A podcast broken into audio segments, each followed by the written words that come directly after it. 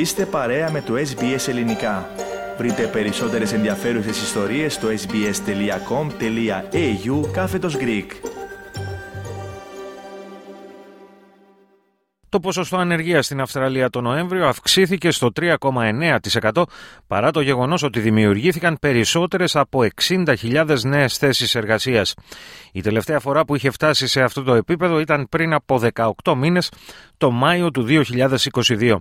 Το χαμηλότερο επίπεδο που έχει φτάσει το ποσοστό της ανεργίας ήταν πέρυσι τον Οκτώβριο και Νοέμβριο όταν βρέθηκε στο 3,4%. Εν τούτης, οι αυξήσεις του διατραπεζικού επιτοκίου από την Κεντρική Τράπεζα έχουν επιφέρει την επιβράδυνση της οικονομικής δραστηριότητας και κατ' επέκταση την αύξηση της ανεργίας. Σύμφωνα μάλιστα με τα στοιχεία του Υπουργείου Οικονομίας, μέχρι το τέλος του έτους το ποσοστό ανεργίας αναμένεται να φτάσει στο 4,25% και να παραμείνει σε αυτό το επίπεδο τα προσεχή έτη.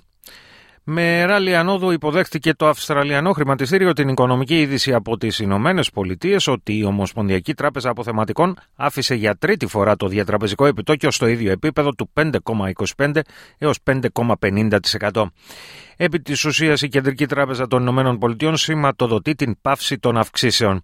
Οι ειδικοί μάλιστα πλέον εκτιμούν ότι από το προσεχές έτος η Federal Reserve Bank θα αρχίσει τις μειώσεις του επιτοκίου.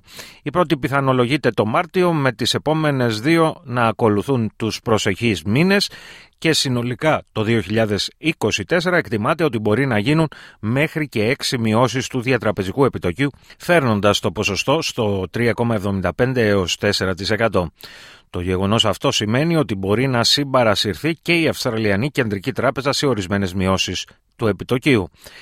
Εν τω μεταξύ, ο Υπουργός Εθνικής Οικονομίας Jim Chalmers επιβεβαίωσε για μία ακόμη φορά ότι οι φορολογικές περικοπές του λεγόμενου τρίτου σταδίου θα τεθούν σε ισχύ όπως προβλέπει η σχετική νομοθεσία από την 1η Ιουλίου του 2024.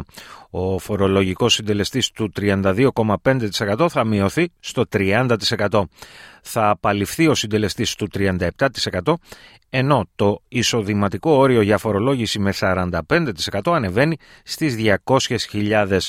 Πρακτικά αυτό σημαίνει ότι ένας φορολογούμενος με ετήσιο εισόδημα πάνω από 200.000 θα έχει περικοπή φόρου της τάξης των 9.075 δολαρίων ενώ ένας εργαζόμενος πλήρους απασχόλησης που δηλώνει εισόδημα κάτω από 100.000 θα λάβει περικοπή ύψους 1.325 δολαρίων.